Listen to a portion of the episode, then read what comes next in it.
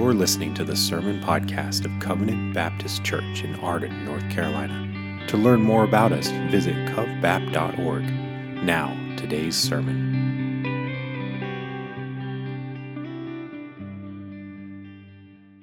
Well, brothers and sisters and friends, why is it that the truth is often best seen through struggle and through tears? Life's catastrophes have a way of uncovering our lack of strength, do they not? They often reveal to us that God works in oftentimes undesired, sometimes unseen, and definitely unexpected ways. So, how do you learn that God is your refuge and your strength? Well, because He breaks you and He shows you that you cannot find strength and that you cannot find refuge within yourself. And this is the goodness of God to us this side of heaven. Psalm 46 that we'll consider today, it gives us the source of our comfort in this life. It doesn't promise a comfortable life, but it does give us the source of comfort that we might find in this life. The comfort and the hope in Psalm 46, they're grounded in God's faithfulness, in his faithfulness to his church, from beginning of history to the end of history. The comfort's grounded in God's faithfulness, his faithfulness to his promises, not in our circumstances in this life. And so, uh, Psalm 46, it ultimately is a vision of the end of history. And it's given hope to God's church from beginning to end, in the midst of suffering, in the midst of trial, in the midst of hardship. For instance, uh, in a biography written of this psalm and of the reformers, Psalm 46 was the anthem of the Reformation. It was sung at Augsburg, Augsburg during the council in all the churches of the larger region in a former Germany, and often against the protest of the priest, this psalm was sung.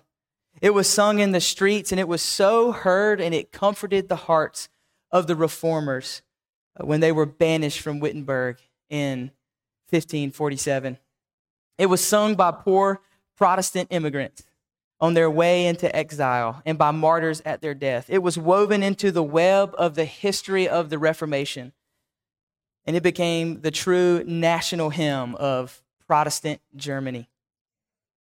So keep that in your mind as we consider uh, Psalm 46 today. But also, let me make a few comments about our culture uh, today and how we consider Psalm 46. Be still and know that I am God.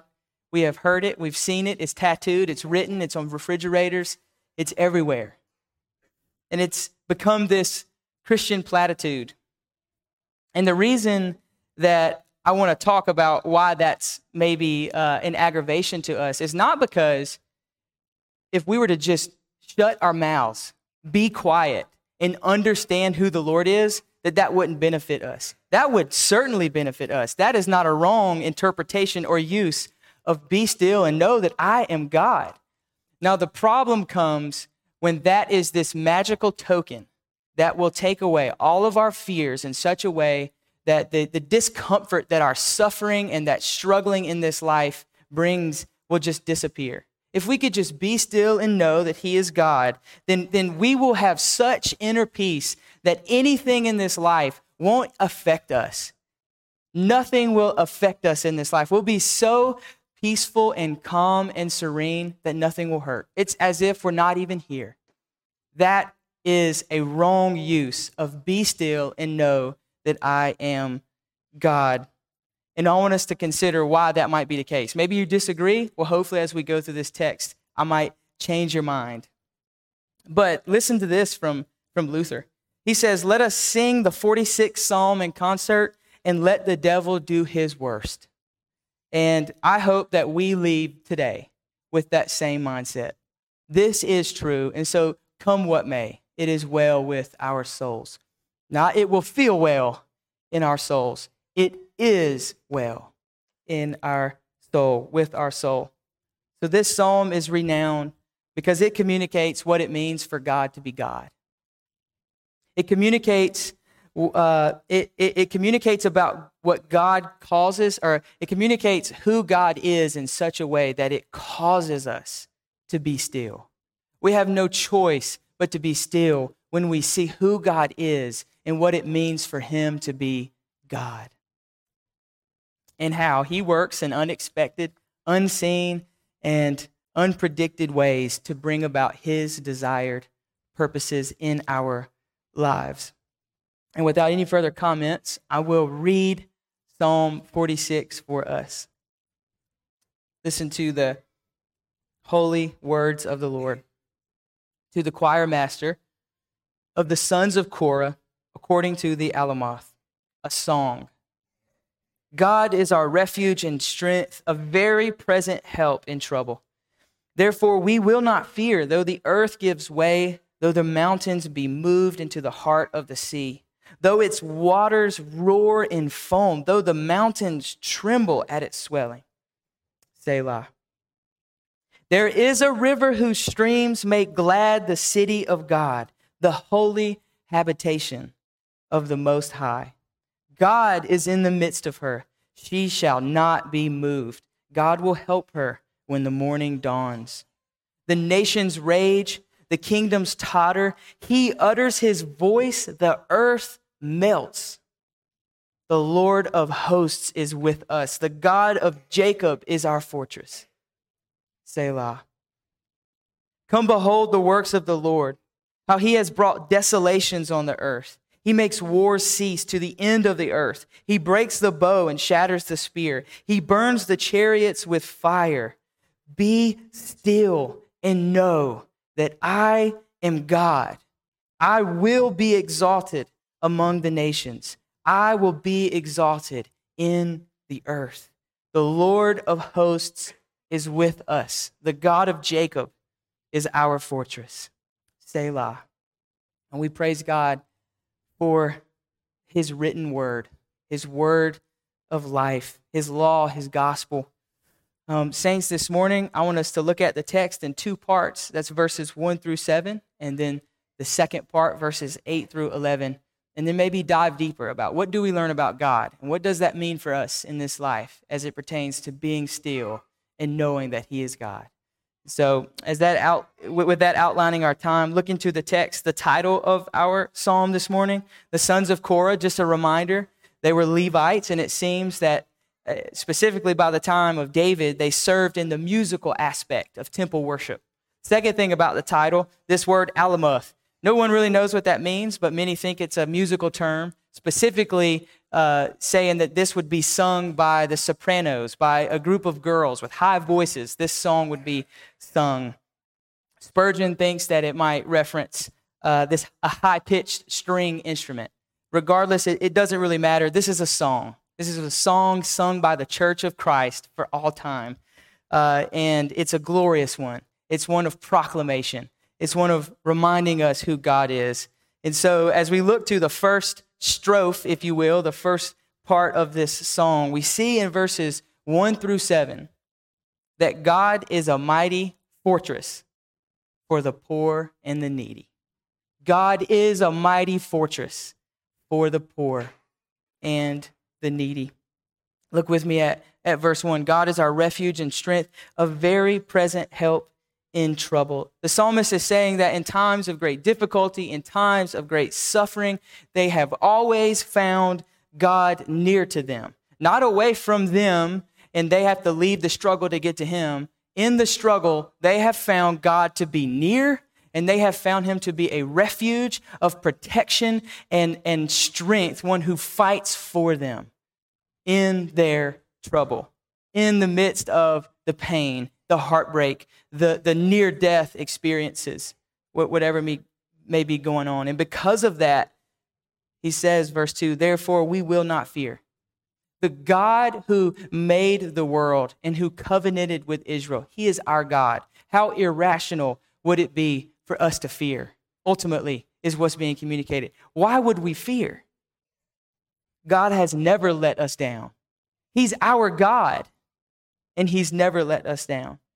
Though we've given him many reasons, countless reasons, through idolatry and through doubt and through mistrust that he should not defend us, that he should not protect us, that he should not be our strength. Time after time, at the end of the story, God is found near and he's found to be a refuge and he's found to be a strength. So, not even our own sin would keep us from knowing that God is near to us and a very present help in times of great difficulty and trouble. And so, even if this happens, verse 2 and 3, even if the earth literally melts away, even if the basis on which all visible things would be convulsed and they would be changed, though the firmest and most dependable things on planet Earth, like a mountain, like Mount Everest, who's going to move Mount Everest? Somebody raise their hand if you would give that a shot.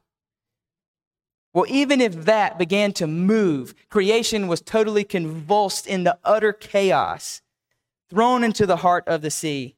What we hear is the church will not fear because God will never change.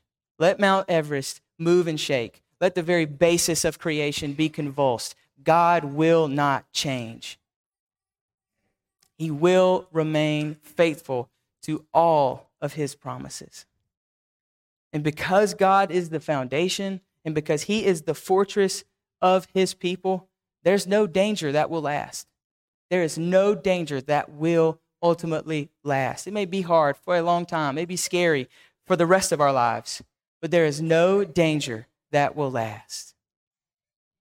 And Spurgeon says it correctly though heaven and earth pass away, we shall not fear, because our refuge will preserve us safe from all evil and he who is our strength will prepare for us all good.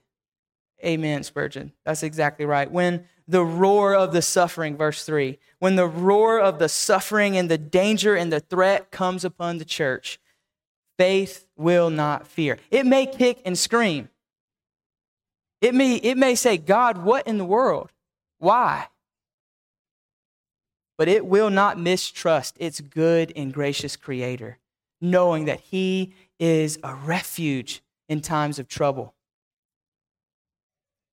God has been tried and He's been proved by His people, time after time after time, to be a present help, closer than a friend, closer than the trouble is to you. Even if this suffering might be inside of you, in the wrestling of your flesh, the Lord is closer than that in your trouble. He is a help for the people of God. This is why we have this confession over and over in this song. Verse 1 God is our refuge and strength, a very present help in trouble. And then verse 7 the Lord of hosts is with us. It's the first part of Christ's name there, with us. Emmanuel, Emmanuel, with us. The God of Jacob is our fortress. Verse 11. The Lord of hosts is with us. God of Jacob is our fortress. These are the confessions of the people of God. But, but caveat this the people of God learn that He is a mighty fortress. They learn that He is a very present help. How? In times of need. In the midst of suffering, they find God to be faithful. That's how they know that He is a very present help in times of trouble. And then verse 4 moves on from the roaring destruction of the ocean and the suffering and the instability in this life to a calm, life giving river with streams flowing that make glad the city of God. This ocean that causes turmoil and, and upheaval in the world to the river that makes the people of God glad. We read from the prophet Ezekiel, but you'll remember uh, that Ezekiel was a prophet to a people in exile. The Lord allowed them to be taken away by very, very evil God haters into exile, away from Jerusalem. And they were tempted to doubt the power of God, they were tempted to doubt the justice of God. And Ezekiel is reminding the people of God's power He's reminding them of his righteousness, of his justice, and of all of his purpose to do them good, to be faithful to all of the promises that he has ever made. And most importantly, that one promise is that God has actually determined that one day he will be with them forever. There will never be a threat. He will be with them in this city forever. In the name of that city, the Lord is there. Ezekiel prophesies to them. And then in chapters 47 through 48, we, we heard it read today, he paints this picture of the promised land, the new Jerusalem with a rebuilt temple. That temple symbolized the presence of the Lord, the presence of God. And it has a river flowing from it. And it heals everything he touches. You remember back last week from Psalm 24, we can't go into Eden, we can't eat of that tree of life but one has. Jesus, he ate of that tree of life. And now from the new Eden, from the new Jerusalem, flows a river that brings life eternal and everlasting to all who drink of it. This is the climax of history being painted for us. Zechariah, Zechariah, excuse me, picks up on this in chapter 14 and verse 8. And he says regarding the new Jerusalem, in the temple of God will have living waters flowing from it. This is a huge image in the Old Testament. This is a huge image in the scriptures of the New Jerusalem and this river that gives life. And there's good news. It's not just an image, it's not just a picture. There aren't just words about something that, that could be true. The temple of God came to earth. John 1:14, the word the word of Ezekiel, the word of Psalm 46, the word of Zechariah showed up not in a temple made with hands, but it showed up in flesh and blood. The word became flesh and it dwelt among us. And, and John says, and we've seen his glory, glory of the unique Son of the Father, full of grace, full of truth. God came to dwell with his people again. He came in a temple of flesh and blood. And Christ says in another place in Luke that everything written about him in the prophets, in the Psalms, in the law must be fulfilled. In Saints 40, Psalm 46, Ezekiel 47, and, and Zechariah that I mentioned, none of them are exempt from that. And so Jesus, the temple of God, God with us, his presence with his people of uh, with his people again. He says this in John 7. On the last day of the feast, the great day, Jesus stood up and he cried out, If anyone thirsts, let him come to me and drink. Whoever believes in me, as the scriptures have said, out of his heart will flow rivers of life. The temple, the true temple of God, shows up in flesh and blood, and it says, Come drink of me, and you will have everlasting life. In any case, the rivers point to the true refreshment for sinners, the true refreshment which ultimately comes in Jesus Christ. Israel could be removed from all of their suffering, but if they don't drink of the tree of life, who is the Messiah, if they don't trust in the promises of God, it doesn't matter how much comfort they get in this life. Doesn't matter how much comfort you and I have in this life. If we don't drink from the river of life, and the water flows, how? From his learning obedience through suffering. His perfect law fulfilling sinless life gives you righteousness. Those rivers flow from his atonement his betrayal, his flesh ripped to shreds by whips, his muscles penetrated by the points on the cross, his final breath, the Son of God, his final breath leaving his body while his enemies crackled at him and they delighted in seeing what they saw and they mocked him. He who knew no sin became your sin so that you are the righteousness of God. That you would receive his righteousness and be adopted, loved, and known. That is drinking of this river of life, seeing the Messiah for you and believing in that.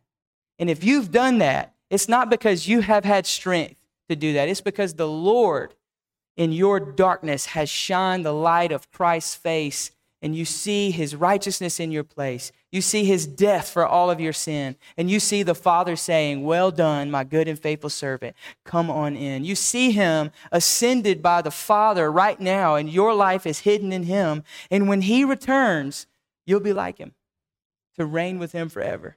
That is the water of life.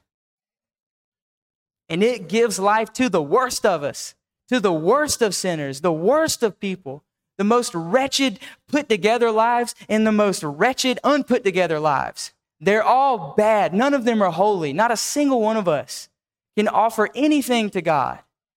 Anything. Yet we are welcomed into his presence as children without fear of his judgment, without fear of him casting us away. Why? Because the rivers of life have brought us healing. Saints, you're healed and you are His. And so the gospel goes out in this river of life and it builds His church into a temple of His dwelling. This is Ephesians. And then verse 5. Speaking of this holy inhabitation of the Most High being built by those who drink of the water of life, God is in the midst of her. That's why she won't be moved. This is the kind of God with us that casts out all fear. Israel hoped for this day. They knew God's faithfulness and therefore they would ultimately not be moved. They knew He promised to Abraham one that would come who would bless the nations, and they're hopeful for that. Even though it seems like the earth is, is giving way, they will not fear because God is faithful to all of His promises. Though the storms of instability of this life, the fiery darts of the evil one come against the church, they come against evil, and unlike the mountains, which are swallowed up by the sea, nothing will move God's people. How could God's people be moved when He has made them His inhabitation? Is somebody going to move God? He is in the midst of us. He has made us the place where He dwells. As soon as God moves, then we can fear that we will move. But as it stands, God doesn't change. He will not move, and He has made us His dwelling place. Therefore, we are safe. We are safe. Who's going to move God? It says that God will help her in the morning, the last part of verse 5. God will help her in the morning. Usually, the morning is when the war began. Basically, when the, when the morning comes and the war begins, you won't find God sleeping or slumbering. He's in the midst of us. We won't be moved. He will defend us. He's our refuge. He is our strength. He will be found up, alarmed, and, and, and working on our behalf as we wake up in the morning worried about the war. He hasn't been. Verse 6 the nations rage. Continuing on with this, uh, you know, these threats that threaten Israel. Although the nations rage, these, these political threats, although it seems like a near death experience, the, the kingdoms are tottering, the nations are raging, the Lord speaks, and the earth melts. The earth could be convulsing nations raging, political turmoil. It feels near death. The earth melts when God speaks. The same word that brought protons and neutrons to form atoms in, in creation and, and made them solidify to the, to the existence that we have now will speak and it will all dissolve if he wanted it to if he stopped upholding all things by the word of his power, it ceases to be. So, come what may, this is our God.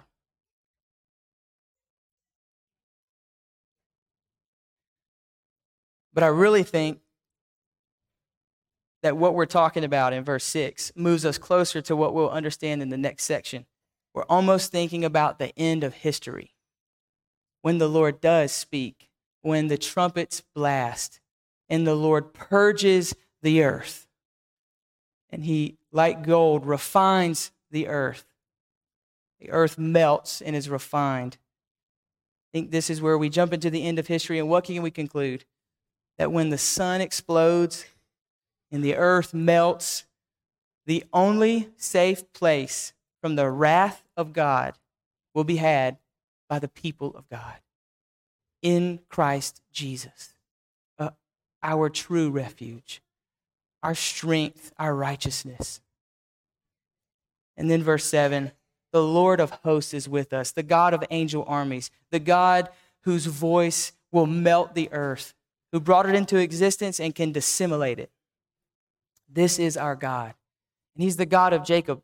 God has named Himself, we, we considered this last time, He's named Himself the God of Jacob, the God, the covenant God of weak, pitiful, poor, low down sinners like you and like me. The best thing about us is God, the God of Jacob. The Lord of hosts is with us. And so, moving on to section two, we begin to go to this vision of rest and this vision of peace, coming off of what we just talked about. Verse 8 and 9 is an invitation for those who have ears to hear and eyes to see to look at this. Come behold the works of the Lord. If you have eyes to see and ears to hear, he's brought desolations on the earth. He makes war cease to the end of the earth. He breaks the bow. He shatters the spear. He burns the chariots with fire. The earth has melted. It's been destroyed. It's been purged by the wrath of God. And the only survivors are those who belong to the city of God and have found refuge in Him alone. Now, this psalm spoke, is speaking of destruction. It's speaking of destruction to the original audience. It speaks of the same destruction to you and to me.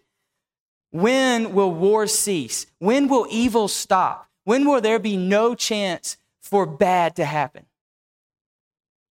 When the Lord speaks the final time, the day of the Lord. And so, verse 9, it's almost says, He makes war cease. He ends uh, he, to the end of the earth. He breaks the bow. He shatters the spear. Judgment comes. He destroys all e- evil. And then, verse 10 be still. Who will be left for the Lord to say this to them? Is my question. Who will hear the Lord when he purges all evil? Who will he say, Be still and know that I am God? I'm exalted among the nations.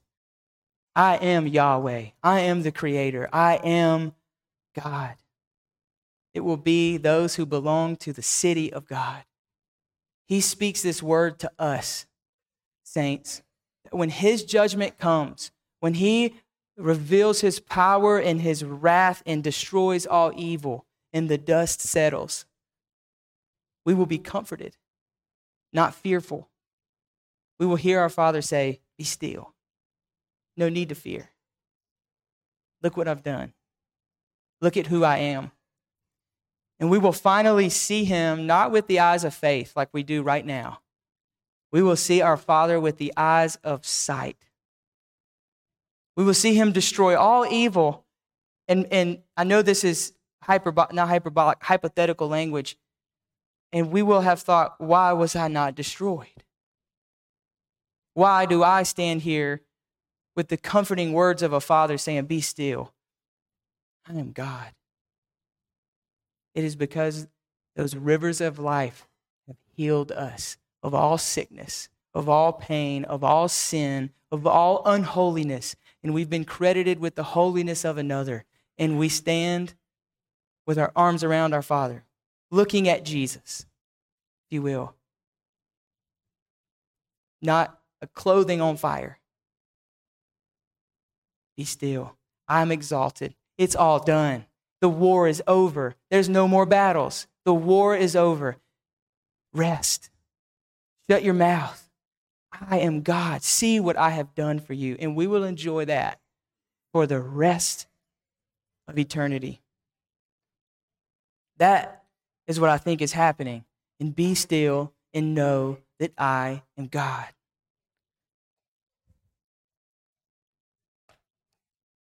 Speaking of, of the exaltation of the Lord in Revelation 11 and 15. I think I read this last week. It, it bears repeating. There were loud voices in heaven, saying, The kingdom of the world has become the kingdom of our Lord and of his Christ, and he shall reign forever and ever and ever. So be still and know that he is God. That is the outcome of this. And you didn't do anything to be a part of it. The Lord has brought you into this victory. He has brought you into this joy. He's brought you into this stillness that no matter the instability and the suffering, the sinfulness that you wrestle against and fight against, the things that the Lord has ordained to come upon you in this life, other people's sin, the wreckage of being in a fallen world, no matter what, this is your comfort. The Lord will reign. The Lord will reign. Justice will be had. Evil will be done. And you will hear your Father saying, Be still. Look what I've done. Spurgeon says, Let no man's heart fail him. The sole declarations of verse 10 must be fulfilled. I will be exalted in the earth among all people, whatever may have been their wickedness or their degradation, either by terror or by love, they will be subdued. All hearts will be subdued to him, either by terror or in love. The whole round earth shall yet reflect the light of his majesty. And this is beautiful. All the more because of sin and obstinacy and pride of man shall God be glorified when grace reigns unto eternal life on all corners of the world. It is a beautiful sentence to think about how the Lord is going to get glory when he is exalted among the nations and destroys all evil. Because of sin and obstinacy and pride and the pride of man, shall God be glorified when grace reigns unto eternal life in all corners of the world. And that's where we're headed, saints. And so, right now, I think the Lord, as we read this today, and, and, and we're not there yet, I think He is telling us sit down and shut your mouths and see that He is God. I think that is an accurate takeaway. Be quiet, be still. See that I am God. And then we end with that final verse 11 The Lord of hosts is with us, the God of Jacob is our fortress. The very personification just to summarize a little bit more, the very personification of God's strength and his refuge and being a fortress for his people, and a river that gives life to his city, that makes glad the city, is Jesus. Jesus is our present refuge, and he is our future victory. In times of trouble and darkness, we have found him to be our refuge and our strength. Jesus has made himself a refuge for us against the wrath of God. So we can receive, be still. Be still and know that I am God. He's a fortress now against all evils of the world that threaten and come against God's church. And at the same time that all of that is true, you and I have both experienced where God feels less like a safe refuge and a strength and more like a callous bandit not a compassionate friend, a refuge, strength for us in the times of trouble. He's felt less like that and more like some wild, callous maniac putting evil on us. A book I'm enjoying right now, on and off, uh, puts it really well. And maybe some of you have thought this. How could miscarriages and stillborn babies and failing marriages and cancers and pain and suffering that seemingly decimates people. You fill in the blank. How in the world could that be part of God's purpose? And in these moments where we are desperate for hope, it feels like all that we can conjure up is doubt. In these moments, church folk like me, might look at you and say, Be still and know that He is God. Might say, He'll never put too much on you that you can't handle it. Because I don't want to get down there in the pit with you. I don't want to experience your sadness. I'd rather insulate myself with these cute verses that just say, hey, look, God is for you. Just, you know, instead of sitting in the sadness. Because it hurts. Suffering hurts. There are really bad things that happen in this life, and they're hard. And, I, and we ask God, why?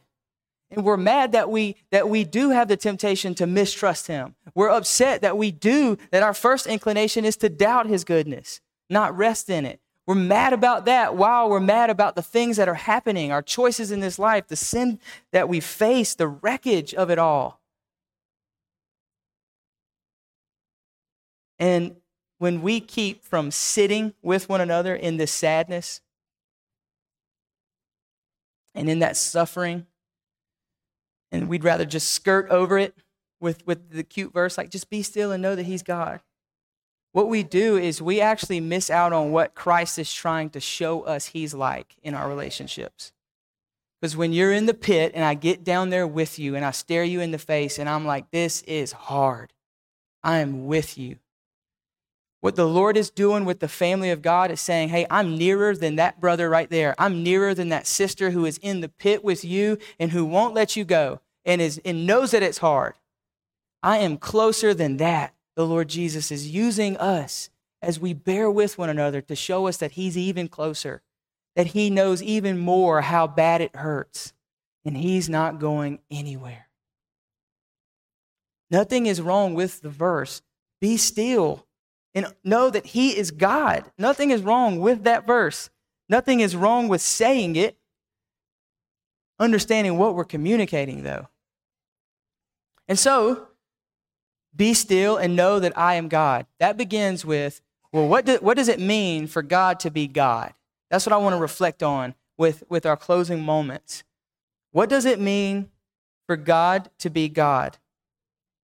Number one, we learn from our text today, really in verses 6 through 11, we learn that He's powerful. He's the powerful creator and He's the purposeful king. We learn that He's the powerful creator and the purposeful king.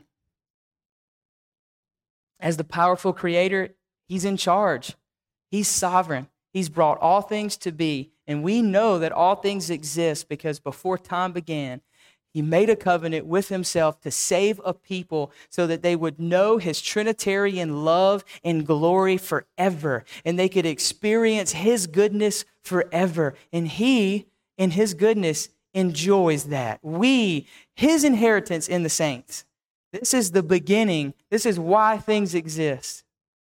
He's the powerful creator. He's in charge. And so everything that has happened since then serves that purpose. It serves that purpose. It doesn't mean, as we know, that he protects his people from experiencing suffering in this life. In verse 1, we see, in fact, that he is a very present help in times of trouble. Other parts of the scripture, we really learn that if God is sovereign, he's behind it all. He has got to be behind every single thing if it's all going to serve that purpose. So he is behind the suffering and the struggle. He is behind reality, and he is orchestrating all things to his desired ends. This is why Job, at the beginning of the book, says, Naked I came from my mother's womb, naked shall I return. The Lord gave, and the Lord has taken away. Blessed be the name of the Lord. In all of this, Job did not sin or charge God with wrong. Now, Job suffered terribly, and by chapter 19, he is sinfully charging God with doing wrong. He's totally changed his mindset and he's blaming God for what's happening. You have caused this. You have done this to me. You have allowed this. And sinfully doing so. So here there's a confession that, look, the Lord gives, the Lord takes away. He's behind it all. And, there, and he did not charge God with wrong. But by chapter 19, he's functionally saying the same thing, but with the attitude of, You did this. I hate you. He's functionally saying, Why? You can save, if you can change, change it. This proves that you're not good. So there is, there is a difference. And yes, God is sovereign and He's behind everything.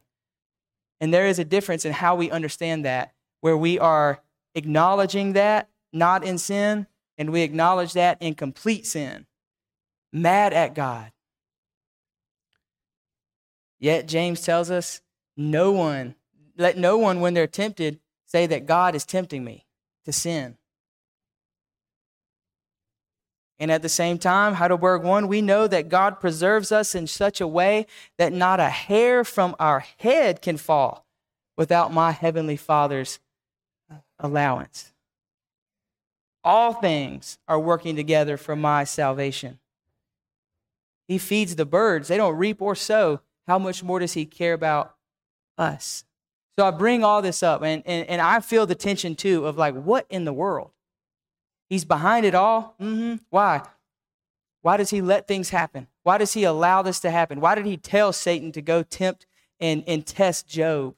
Why is God sovereign and there are so many things bad that are happening in my life? I don't know. The Lord gives and the Lord takes away. Blessed be the name of the Lord. But I can promise you this He is not absent from you in your trouble. I can promise you this that everything is working out for the good of your eternal salvation. I can tell you that no matter what happens in this life, it may be death, a disease may take us out, things may be very bad for the rest of our lives, and the Lord will remain faithful. He is a refuge. And on the other side of this, you will hear, Be still. Look at what I've done. And know this Number two. So, what does it mean for God to be God? He's a powerful creator, He's a purposeful king. Number two, He is a God who suffers with and ultimately for us. So, we have that tension of, of, of God's sovereignty and our suffering and the things we face in this life. But know that He is a God who suffers with and ultimately for us. Suffering is the portal that God has entered our lives, i.e., Jesus Christ, humbling himself, leaving glory to put on flesh. There is no suffering that we have ever faced in this life that is like God humbling himself to, to be with his creation. That, that's humility in itself, but then to suffer what you deserve. Our God is a God who suffers. Salvation comes through suffering. And Peter was upset about it. Lord, may it not be you. You, you can't talk like that.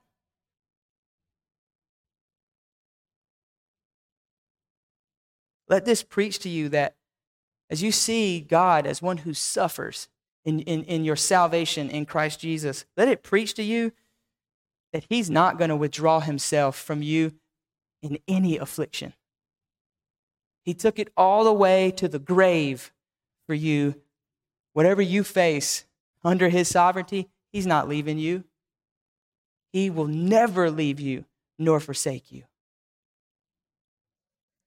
I have a faithful friend, and Jesus is his name. He will not leave. He stands by me, my shepherd, he remains. So, yes, He's sovereign in all the things we face, just the nasty, horrible things as a result of sin that God has allowed, but then is using as tools for our sanctification and glory. All this is a mess in our brains. Screams of the glory of God. And Martin Luther remarks about God's work on his saints. God's work in his saints is one thing in appearance, but it's quite a different thing in reality. He seems to kill, but in reality, he's making alive. He seems to wound, but in reality, he's healing. He confounds, and at that very time, he really glorifies. He brings low all the way down to the grave, and at that very time, he's actually bringing to life to a resurrection. And knowing God to be that begins with suffering. First, knowing Him to be a sufferer who suffered for our sake, who took our sin upon himself, who learned obedience through suffering. And we too will suffer. And let the cross, again, preach to you that the Lord will never leave you. So he's a powerful creator, he's a purposeful king. That's what it means for God to be God. But he's a sufferer with and for his people. And then lastly, he is exalted. This is what it means that God is God. I read Revelation 11 15 earlier. This is our Father's world. It ultimately is. But soon all the nations will bow down and say, Blessed be the name of the Lord. And they will do that in love, as his saints will, or in terror. And then all things will be made well. Ultimately, we know that as Christ is beside the Father, we win. We win, saints. There is no more ills that will last past the grave. Life may be difficult and we suffer horribly. The Lord will never leave us and we win. We win. There's not a thing that will happen that, that God is not orchestrating in your life for your eternal good. And so we fight in this life. We fight hard, sometimes in the wrong directions, and we need to be turned around, and we're fighting in that direction.